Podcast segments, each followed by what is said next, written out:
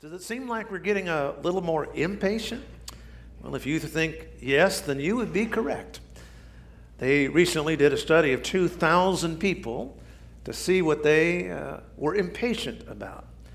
And according to these 2,000 people, it took an average of 22 seconds to express their frustration, impatience, if their TV or their computer doesn't start streaming the movie properly. 22 seconds and they're off.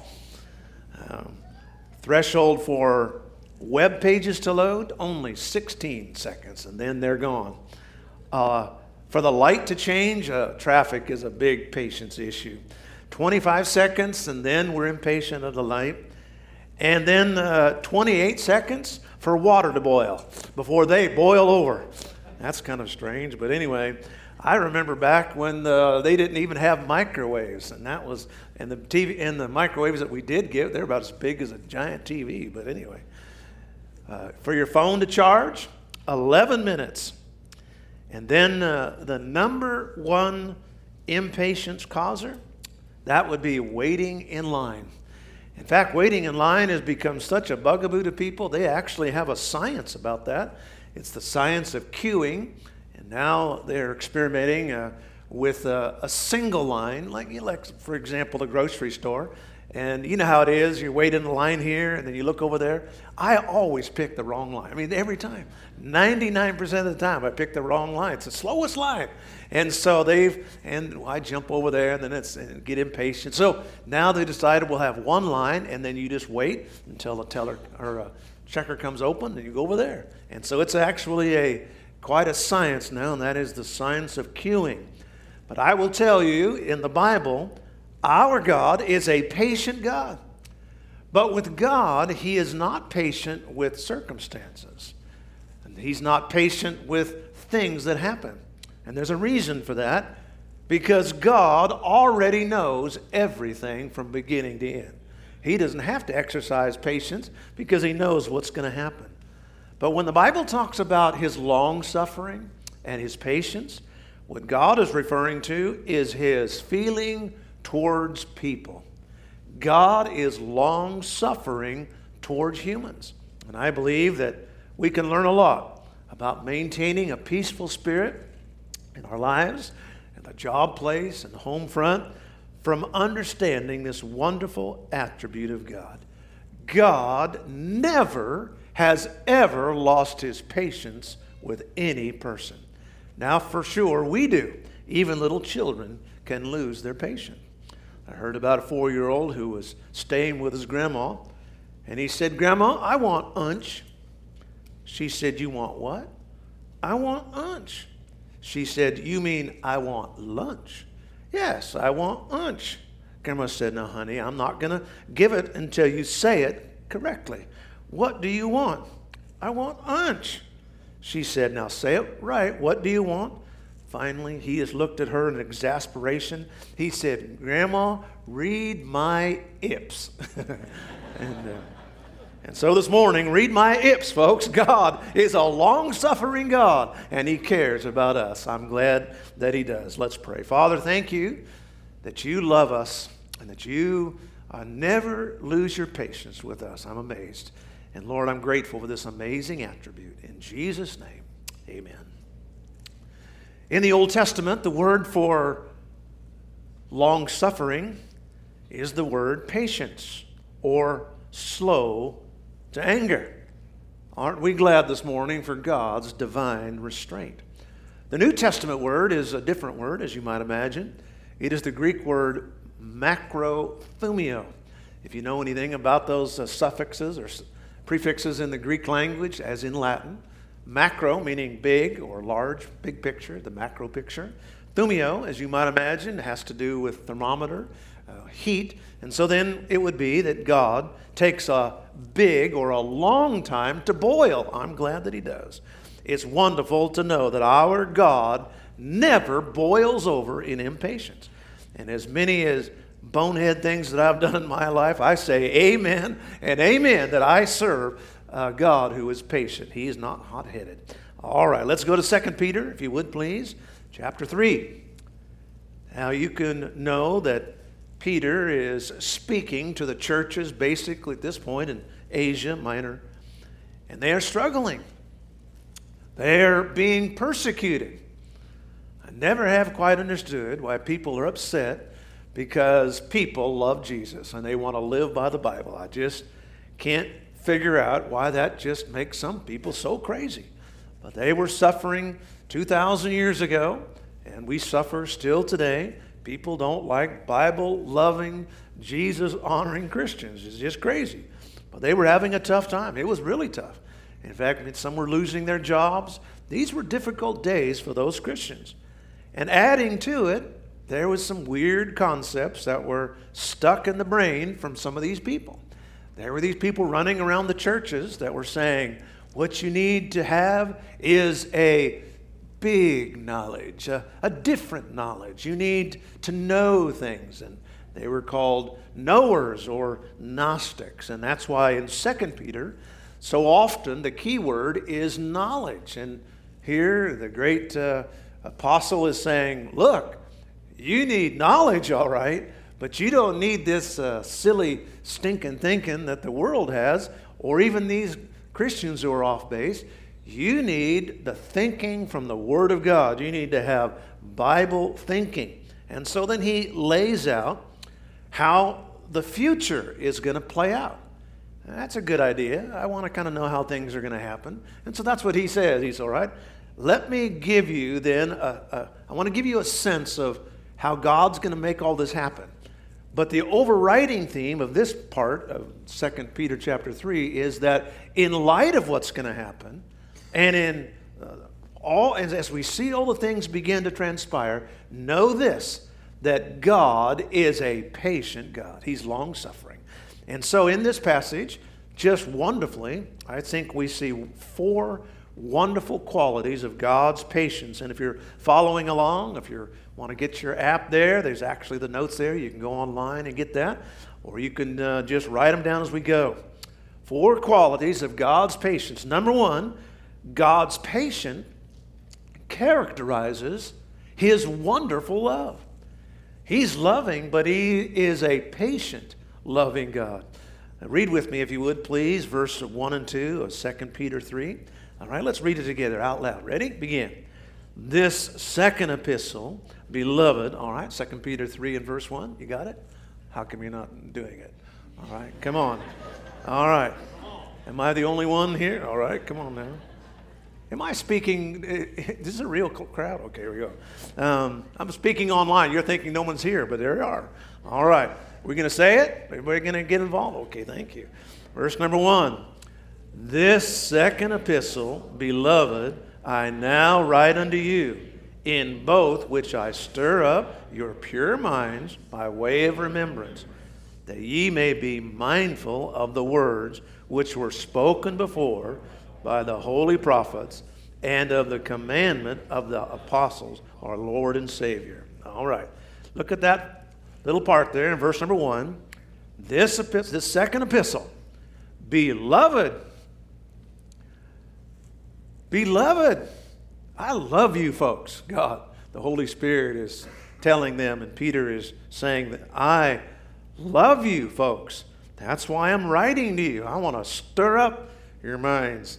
Verse 2 that you might be mindful of this things that are going to be happening in days to come. I want to give you an overview. It's kind of a good plan. Sometimes parents, you know, we have a child and we're going to go on a little um, trip or we're going to go somewhere and you kind of lay it out for them. Kind of a good way to help discipline, you know, you kind of give them a warning, all right? In about 30 minutes, we're going to get ready, but uh, just give them a little heads up. That's what God's doing here. He's giving people a heads up. Then in verse 8, he says again, Beloved, be not ignorant. God here is expressing his great love for mankind. And it manifests itself how? Patience. You love somebody, you're patient. God's special affection, his tenderness, as he calls us his beloved. Us, us thick headed people, he calls us his beloved. Why God would do that, it's amazing to me, but it's because he has agape love. If you've been in church at all, you know in the New Testament there are three words for the word love. Uh, there is phileo, which means friendship love.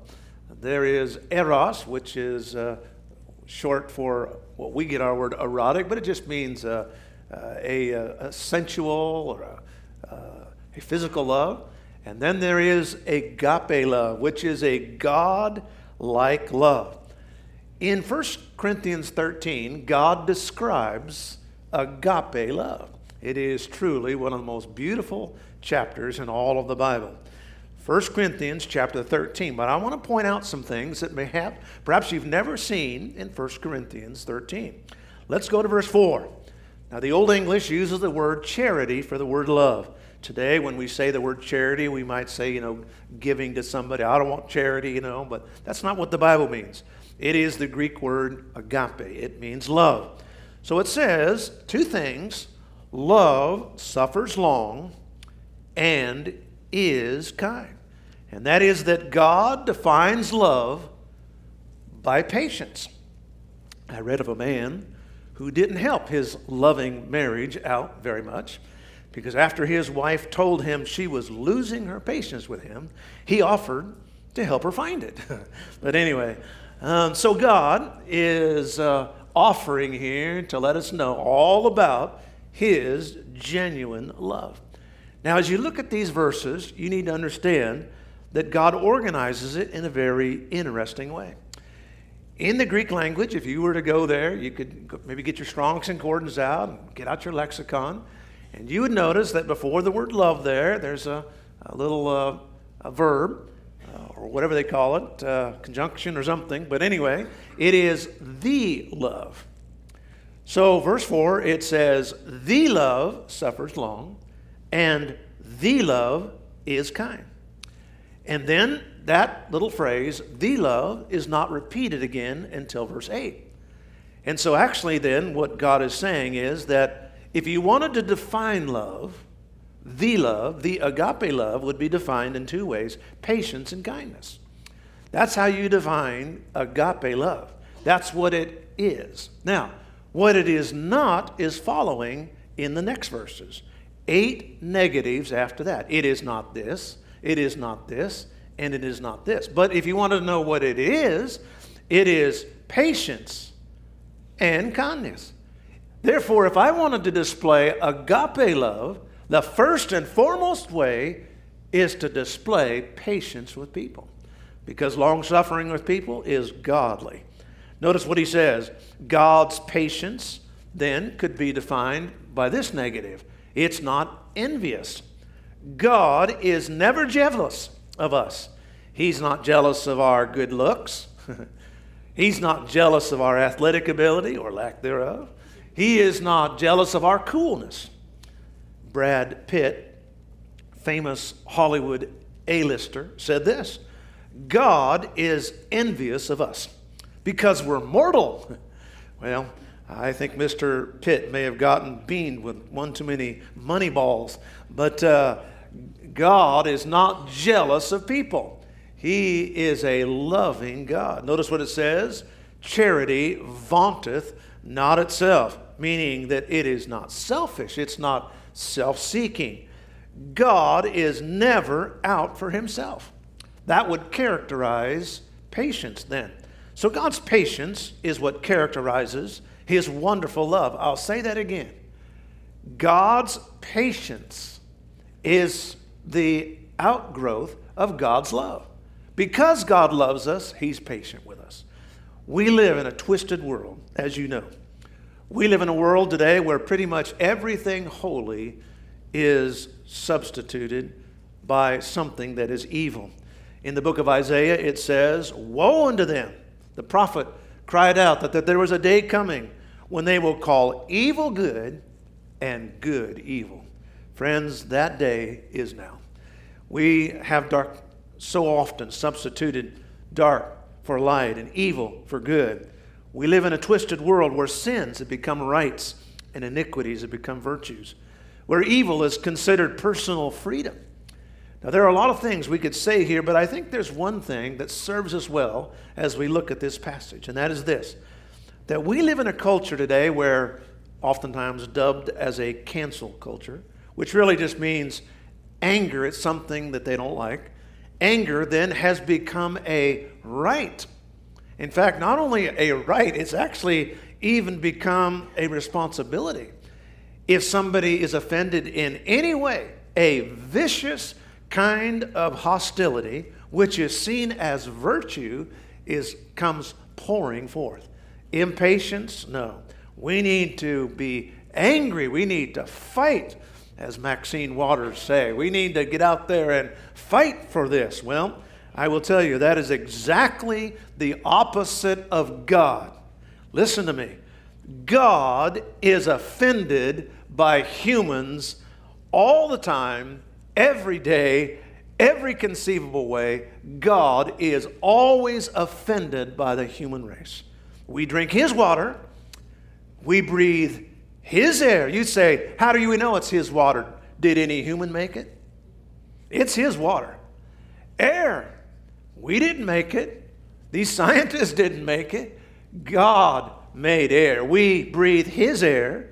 We enjoy the food that He placed here. Now, we may alter it and change it, but it is His creation. We enjoy creation sights and sounds, and for the most part, the human race hardly tips a hat to a God, such a loving God as that. Now, that's why I say His patience is amazing. You may re- remember in the book of Genesis that God told Adam, If you eat of this tree, which I told you not to, you will surely die. And he did, and Eve did as well. When they did that, God's pronouncement of death was stayed. Surprisingly, in Adam's case, he lived 930 years after that. He lived 900 years after God told him he would kill him if he ate that tree. Now, I would say that's a patient God. God is a patient God. Now, true, if you want to speak theologically, man died on the inside immediately, his spirit died. But the fact is, God's amazing, loving patience with sinners is incredible. No wonder Paul said about God, when you pray, pray to him by his title, Patient God. Have you ever seen that? Look at Romans chapter 15 and verse 5. Now, the God of patience and encouragement, consolation, grants you to be like minded towards one another according to Jesus Christ.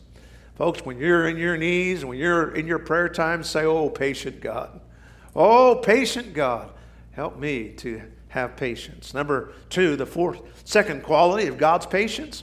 Not only is God patient as characterized his wonderful love, but his patience controls his sovereign plan.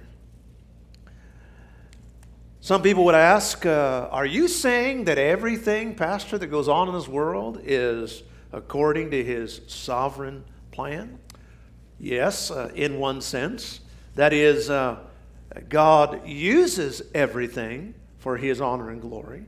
All the goings on of mankind, all the matters of humanity are part of God's sovereign plan. It may not seem like it, but that's because God is long suffering by nature. He doesn't just come down the very second somebody does something evil. God is long suffering. Now, God marks it down and God will hold us accountable. But, and that's what this whole passage is about. In fact, let's go through it. Let's look at verse 3. 2 Peter 3, verse 3. Knowing this first, that there shall come in the last days scoffers, mockers mockers are having a heyday today. The liberal media, like CNN and Washington Post, they are just mockers, walking after their own lusts. They interpret everything, every experience, every event by their own limited worldview. They say that a fly, you know, the little things that fly around, they say that a fly forms a memory of a location that it's headed for. And a fly retains that memory for approximately four seconds. That means that if up to three seconds it has to avert where it was planning to go, it could still remember where it was planning to go. Not sure how they figured that out, but that a fly has a memory of four seconds. After that, they don't have any memory. Folks, I think you would agree that to God, we're like those little flies. Our perception is so limited. We have this uh, idea of what the world and what's going on, and God said, You don't even have a clue because you're walking after your own lust and you're like a little fly. You don't understand what an infinite God sees. Look at verse number four. And saying, Where is the promise of his coming? They taunt Christians. They taunt them. All you doom and gloom people, all you conspiracy right wingers out there talking about this and that, why, just, uh, it never happens, and all these prophets always saying this and that. It doesn't change. For since the fathers fell asleep, all things continue as they were from the beginning of creation. really. So these people somehow magically knew what had happened for the last 4,000 years. This was 2,000 years ago. So 2,000 years ago, they, had not, they knew everything that happened in every country by every person, and somehow they made the judgment that everything's the same since creation. No, the fact is, just because mankind has no historical record, or whether they do or whether they don't, doesn't mean that it didn't happen. And doesn't mean that things haven't changed. In fact, really, the only real history goes back to Noah. And that's what God is saying here in verse number five. For this they are willingly ignorant. They conveniently look over things that stare them in the face. When I was a little guy, I used to love watching the Three Stooges. It was great. I loved the Three Stooges. And I remember one time Curly, you know, the bald headed guy, old Curly was there and he was he was yelling and hollering and crying and he was saying, I can't see, I can't see. And and Larry always looked at him and said, What do you mean? And he said, You got your eyes closed. and uh, Curly said, Oh, yeah. But anyway, um, that reminds me of the, the Three Stooges, is kind of the way the world is today. I can't see, I can't see. Well, if you'd open your eyes, you'd see. They are willingly ignorant. They're part of the Three Stooges. That by the Word of God and the heavens of old, the earth standing out of the water, all you have to do is go anywhere in this earth and you'll see the thumbprint of God in the deluge, in the Noah's flood. How do you think this big old valley got here?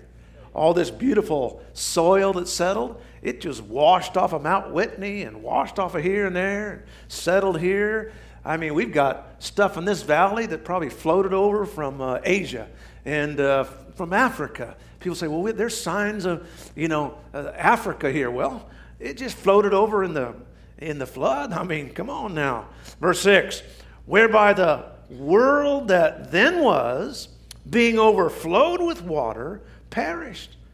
God said, the flood is a very clear mechanism, and you can see that the world has changed. Verse 7 But the heavens and the earth, which are now, by the same word, are kept in store.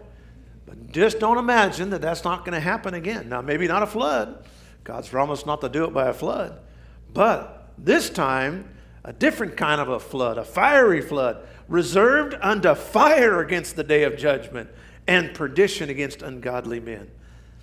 Paul, or excuse me, Peter said the conditions today are like dry kindling, getting more dry every day. You talk about a California famine and all these uh, uh, woods that we have around here getting dry and one little spark. That's what God is saying. God is saying this earth is like dry tinder, and I mean it is it is ready to explode. Verse 8, but beloved, be not ignorant. you got to love those two phrases. I love you, but don't be an ignoramus. I love you. There are signs everywhere. Open your eyes, Curly, of this one thing that one day with the Lord is as a thousand years, and a thousand years as one day. God is moving the pieces of this world like a divine chessboard. When I was younger, I played chess a bit. I tried. I uh, loved it, loved the strategy, but oh, I don't, just, it got so, uh, it, I just was frustrated, impatient with the process. I feel like the guy who said, I finally defeated a chess grandmaster in three moves. I stood up, picked up a chair, and I hit him with it. But anyway, um, now I got to admit, I'm fascinated by people who do chess. They don't think just, because my problem was I was just, they would move and I'd say, okay, I'll do that. But you can't play chess like that. You got to be thinking three, four, ten moves ahead. That's what God is doing, folks. God is the ultimate chess master. He is a sovereign master moving people 10, 20 steps in advance. And that's what God is doing. Look what God said in Romans chapter 9. Thank God for the wonderful Apostle Paul. The Holy Spirit gave him this classic example, kind of like Jeremiah, who God said, Go to the potter's house, Jeremiah. Go to the potter's house. I saw a church with a name like that the the day. I thought, man, that's a great name, the potter's house. Well, that's what God uses here as an illustration in Romans chapter 9. Now, what if God, willing to show his wrath and to make his power known, endured with much, there's that word again, long suffering.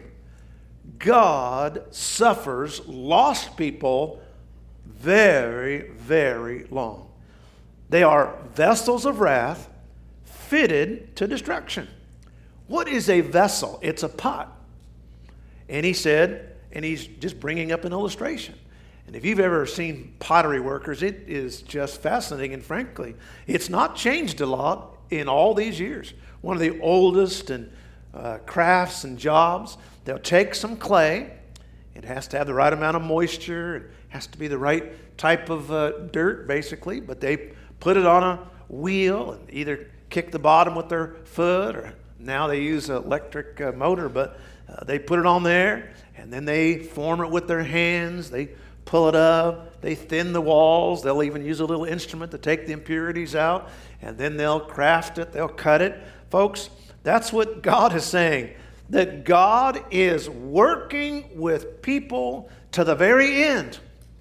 But if that vessel refuses to be uh, molded by the hands of the master, there is no hope but to throw that pot away. And when a pot just refuses it's too, usually it means it's been too dry. That's the most common reason. And God calls His word water. And when people refuse the water of the word and they become unpliable and they just aren't able, God finally has to say, well, that's it. But notice what the point is of that is that God doesn't, in His foreknowledge, He knows which of those pots are going to receive Him and which ones don't. But God doesn't just throw them away when it's still a lump. He works with a lost person their entire life until their last breath, until the last beat of their heart. God gives every lost person an opportunity to be saved. And then finally, if they refuse, then God makes them a vessel of his wrath. That's why one of the Puritan writers reminded us that it took God only six days to create the world. But think about it God took seven days to destroy Jericho. God is patient. You remember what God told the prophet about evil Jezebel? I mean, this woman, there's a few uh, Jezebels in the public arena right now I think I could name, but I will tell you that God said to the prophet, He said, I gave Jezebel space to repent. I gave her space. I gave her so much opportunity and she just wouldn't have it. Let's go to 1 Peter chapter 3, if you would, another great example. The example of Noah. Now, according to Genesis 6 and verse 3, Noah built his church, he built his ark, he built his ministry for 120 years. Now, that's a pretty long uh, ministry, I will tell you. I've been going around here for quite a bit, but not 120 years. Verse uh, 20, which sometime were disobedient. God said people were so disobedient to God. When once the long suffering of God waited in the days of Noah, while the ark was a preparing, wherein few, I think you ought to put the word few like, uh, yeah, a hundred and twenty years, and all that was saved were eight people. Eight people in 120 years, I think we could say God's pretty patient. I mean, at the beginning, God could have said, Why do I waste all this time running the world, giving these people food, all these, night, all these people that live, only so that they will reject me? Eight souls were saved. And God says that Noah obeyed God, always putting God's sovereign plan day after day. God just kept using Noah and he kept doing the right thing day after day, putting one foot in front of the other. You'd say, What is my job? Just put one foot in front of the other because God is working a sovereign plan and he patiently keeps working with people. Thank God we can believe that God does that.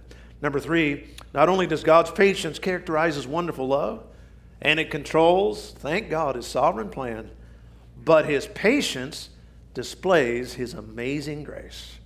You talk about an amazing display, an incredible display of grace. Just think about the, the long suffering of God. Look at verse 9. The Lord is not slack. The word is slow. The Lord is not slow. Now, there are three major calendars in use today in the world the Gregorian calendar, based on the uh, uh, from Rome, which we use. There is the Islamic calendar, and then there is the Asian calendar. There are three major calendars. There's more calendars, but those are the three that are most used. But God doesn't go by any one of those. He has his own calendar and he has his own clocks. And God is never slow. I love what Sister uh, Billy K. Sika used to say God may be slow, but he's always right on time. he's always right on time. No, he's an 11th hour God. He is not slow. Folks, God's not slow. Now, we may think he's slow, but he doesn't go by our calendar, he goes by his own. He's not slow concerning his promise as some men count slackness. That's just because you have the wrong calendar, the wrong, uh, the wrong timepiece, but is long suffering. The reason God doesn't just throw bolts of lightning down at us is because God is patient. Why? Not willing that any should perish. God doesn't want anybody to go to hell. Folks, everybody gets a chance to receive Christ but that all should come to repentance. They have to repent. Nobody gets saved without repenting. You can't get just saved uh, automatically or because your parents were or because you'd like to be. No, you have to repent. You have to say, God, I was a, I'm a sinner. I ask you, Jesus, to wash away my sins. God loves us and He wants us to repent. And, but we need to know that there's going to come a day when that repentance can no longer happen because we die. Verse 10 the day of the Lord is going to come, but the day of the Lord will come. So remember that even though God is not willing that any should perish, the day of the Lord is going to come, and then you won't have a chance to repent. Folks, aren't we glad that God repent God waited for us? God cares about people. That's what the apostle Paul said. Look at 1 Timothy chapter 1 verse 16. Paul said, You want to talk about God's patience? just look at my life. Just, just remember what kind of a guy I was. Look what he said. Howbeit, 1 Timothy 1.16, Howbeit, for this cause I obtained the mercy of God. If you want a prime example of God's mercy and his patience, that in me first, Jesus Christ, here's this phrase again, might show forth all long suffering, macrothumio, long, big heat. God just slow to get to a hot, for the pattern to them which should hereafter believe on him to everlasting life. What is it that motivates the grace of God? It's his patience. Because he has patience, he's loving. Because he has love, he's patient. Because God is patient, he has amazing grace. In Jonah chapter 4, what a great story. In Jonah chapter 4, we have the story of a Hebrew preacher, a preacher who didn't like people. That's not really an easy thing to do when you're in the ministry, which is a people business, but he didn't like people. And he especially didn't like the Ninevites. They were a group that was not easy to like. History still records that the Ninevites were perhaps the most ruthless people that ever lived on the face of the earth. The Assyrians would flay people alive and just slowly let them die. They were a vile, godless, pagan group, and they especially hated the Jews. And so when God told Jonah to go to the Ninevites and preach that God would forgive them, he said, I am not interested in any ministry to the Assyrians. And we know the rest of the story. God had to swallow him up by a big old fish, and then he kind of got things figured out. And so then he went there and he preached. And he told them all. He said, God will forgive you if you'll repent. But I hope you don't. I hope you all go to hell. But, anyways, I hope that all of you uh, will, take, will take God into your life. Not really. But anyway, um, and that's the way he was. I mean, he was a he was a backslidden preacher. And God used his faithfulness. He didn't use his attitude, but he sure used his obedience to the word. Jonah preached, and then God did a great thing. In fact, the greatest revival recorded in history, everybody in Nineveh got saved. Everybody. Everybody. I mean, you talk about revival. And, uh, well, that just ticked off Jonah. And look at chapter 4 and verse 2. He went and had a little time with the Lord. And he prayed and said, I pray thee, O Lord, was not this my saying when I came yet in my country? I told you. I told you I didn't want to go there. I am this is this this is driving me crazy. Therefore I fled into he's still defending his stupid actions, but anyway. Hard to believe, isn't it? Because, now listen what he says. Because I knew that you were a gracious God, merciful, and slow to anger. There's that phrase again. Because you're a patient God, I just knew you'd forgive those people. I just knew it, and I can't stand the thought of that. Your great kindness that I, I, just amazes me. Is God patient with us? Yes, God is patient with people. One author said that grace is a gift that costs everything for the giver and nothing for the recipient. Four qualities of God's patience.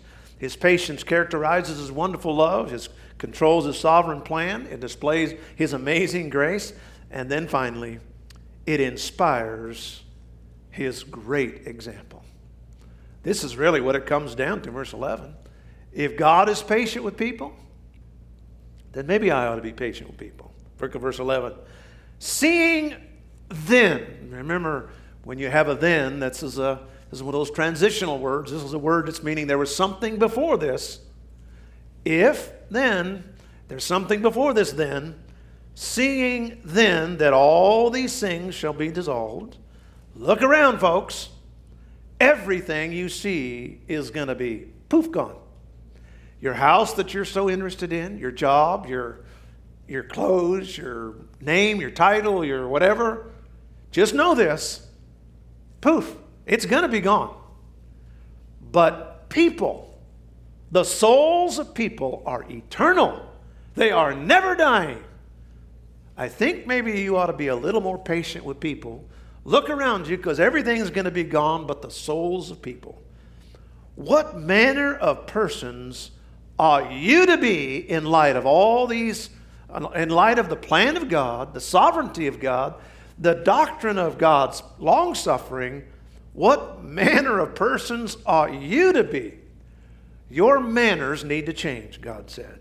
In all holy conversation lifestyle, your lifestyle should be godly because God cares about people. Patiently, patiently, God waits for people. Day after day, month after month, decade after decade, God waits for people. I mean, there are people who get saved in their dying breath in their 90s. There are others who serve God. They serve themselves for years and then serve God at the end. Now, just as a little, uh, a little test here for all of us, think about somebody. It doesn't have to be somebody you actually even know, but think about somebody who perhaps uh, just is annoying, uh, even maddening to you. In fact, somebody who, frankly, you just kind of detest. think about it could be somebody you know and nobody in this room i know but uh, i mean think about somebody that just is, does that to you now i want you to stop for a minute and know this do you got them i don't want you to get bitter. Just uh, just think about it in a big way. God wants them to be in heaven. God loves them. Now in our personal level like jonah we just don't like them on a human level it's just difficult for us. But in a spiritual level, God said, You need to be godly and realize that the best thing that could happen is what they get saved. Now, God doesn't say we're supposed to like what they're doing. God doesn't say we're supposed to enable what they're doing. That's not what He's saying. He's just saying you need to know don't write them off that God can't save them. Because God works on those people to the very end. Unless if they're a vessel of dishonor, then that's what they've done on their own. Look what he uh, reminded Pastor Tim's mentor, Paul, reminded him in 2 Timothy 4 and verse 2. Preach the word, brother, young brother, preach the word. Just keep preaching the word. When it's convenient, in season, and when it's inconvenient. It's not always convenient, but I want you to lovingly preach the word. Sometimes uh, you have to reprove them. That means you have to counsel them. Sometimes it has to even be a little bit more short than that, a rebuke. Exhort with all what? Long suffering and doctrine. Get your facts straight, be a Bible Christian, and then lovingly, lovingly, lovingly tell them. Why? Because the time's going to come when they will not endure sound doctrine. And my friend, that time is now. That time is now where we have turned from a nation that has godly principles to a mob justice that is viciously attacking anything straight, anything moral, anything biblical. Christian celebrities, ones who are uh, trying to serve the Lord, like Chris Pratt, who's a Hollywood actor, got criticized and was drug through the mud, all because he simply attended a church that had a biblical view of marriage. Just because he went to a church that believed the Bible. Hard to believe, but God is reminding us that we need to be stewards of truth. That's what the Old Testament prophet said in Isaiah chapter 59. He said, Truth has fallen in the streets. And that's why we've said back in December when we opened up. Why are we open? Why are we uh, here? Because there is no greater need than to get out the truth. The truth of God. Truth has fallen in the streets. There is no other place other than homes where you can get the truth for the most part. A few Christian schools. Thank God for some wonderful homes that believe the Bible.